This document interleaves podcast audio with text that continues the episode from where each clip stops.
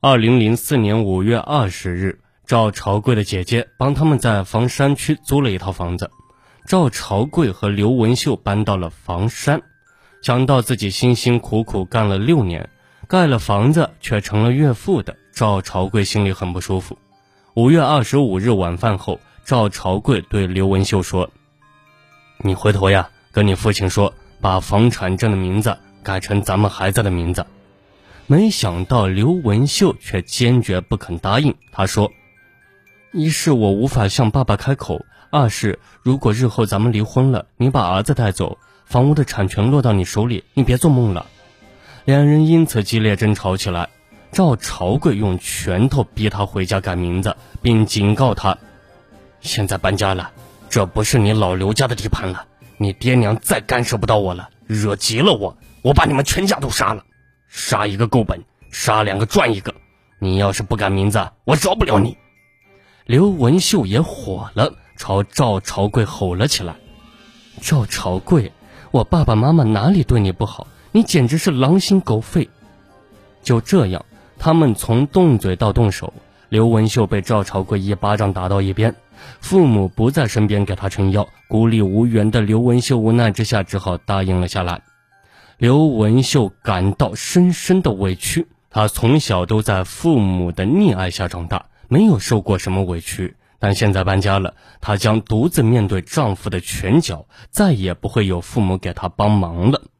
一向顺从而胆怯的刘文秀，这时候却有了无比坚毅和勇气。吵架后，赵朝贵呼呼睡去，而刘文秀却躺在床上辗转反侧。往日的景象浮现在眼前，想到赵朝贵的入赘，非但没有给这个家庭带来快乐和荣耀，反而倒是添了不少麻烦。赵朝贵多次打骂父母，对自己更是手无轻重。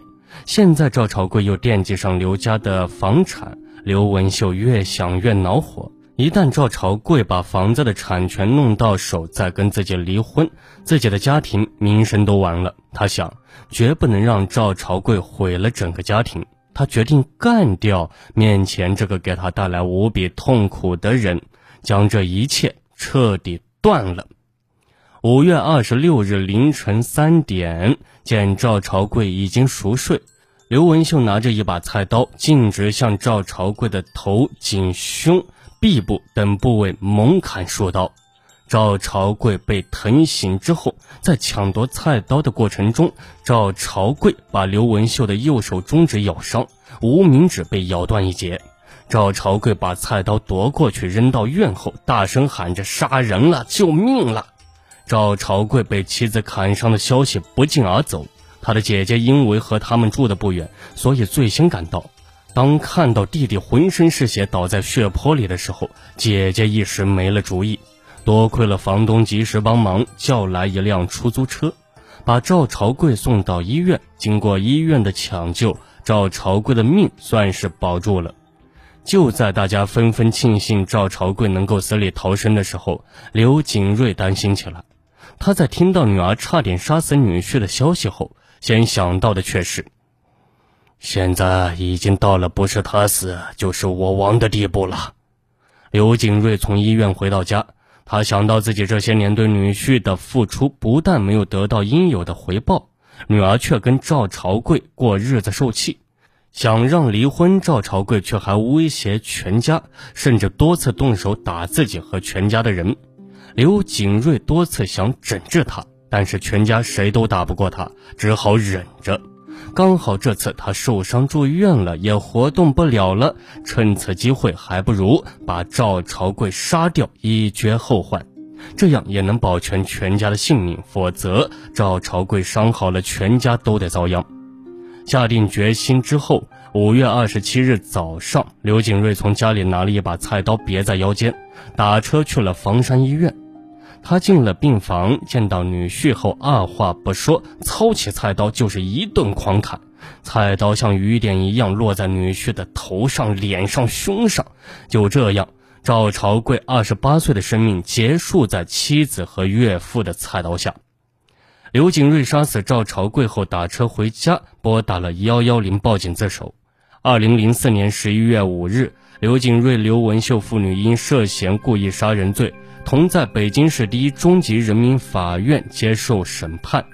法院经过审理后，一审判处刘景瑞死刑，缓期两年执行，剥夺政治权利终身；判处刘文秀有期徒刑十二年，剥夺政治权利两年。好了，本期的命案一千宗就给大家播讲完毕了，感谢您的收听，我们下期节目再见。在这里，古言还是和大家说一下，古言不要大家的任何红包，大家呢如果想支持古言的。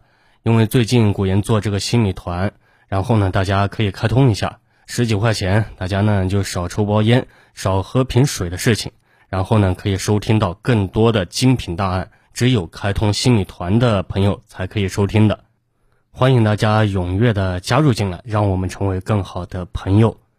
还是那句话，古言的初心还是没变，免费的，咱们每天依然在更新，所以说呢。嗯，开不开通还是在于您自己。如果经济方便的，可以开通一下；如果呢不是很方便的，大家呢就听免费的，也是对古言的支持。然后大家呢，如果有时间的啊，可以评论一下本专辑，来个五星好评，也是对古言最大的支持。古言在这里谢谢大家了。